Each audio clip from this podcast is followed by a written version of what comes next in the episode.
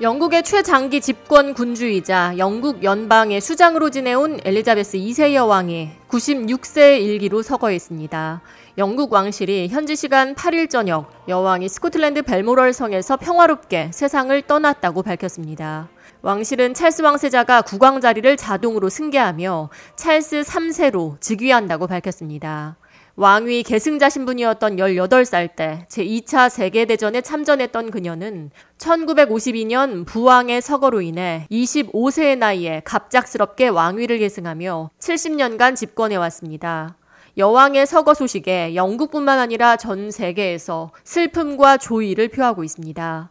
영국 현지 방송 진행자들은 여왕의 서거 소식을 전하다가 울먹이는 모습을 보이기도 했습니다. 조 바이든 대통령 역시 성명을 통해 여왕은 존엄한 지도자였으며 미국과 영국의 동맹을 지속적으로 심화시키며 관계를 특별하게 만들었다고 추도했습니다. 엘리자베스 2세 여왕을 추모하는 행렬은 뉴욕에서도 이어졌습니다. 엘리자베스 2세 여왕은 군주로 섬기던 시절 동안 총 3번 뉴욕을 방문했습니다. 1957년과 1976년, 그리고 여왕의 마지막 뉴욕 방문은 약 12년 전이었던 2010년 7월이었습니다.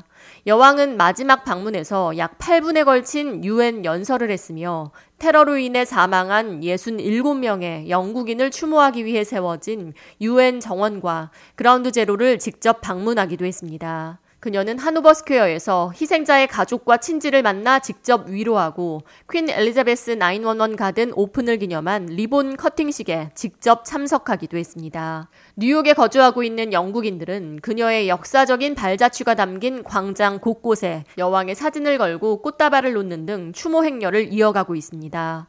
뉴욕 엠파이어 스테이트 빌딩은 고 엘리자베스 2세 여왕의 생을 기리기 위해 보라색과 은색으로 타워를 밝히고 있습니다. 프랑스 에펠탑 역시 8일에서 9일로 넘어가는 자정, 여왕을 기리기 위해 에펠탑의 불을 전부 껐으며 브라질 관광 명소 리우데자네이루 예수상도 파란색 불빛과 빨간색 불빛을 이용해 영국 국기를 상징하는 불을 밝혔습니다. 군림은 하되 통치하지 않는다는 원칙을 지켰던 그녀의 장례식은 여왕 서거 후 10일째 되는 18일 웨스트민스터 사원에서 국장으로 치러지며 조 바이든 대통령 역시 엘리자베스 2세 영국 여왕의 장례식에 참석할 계획입니다.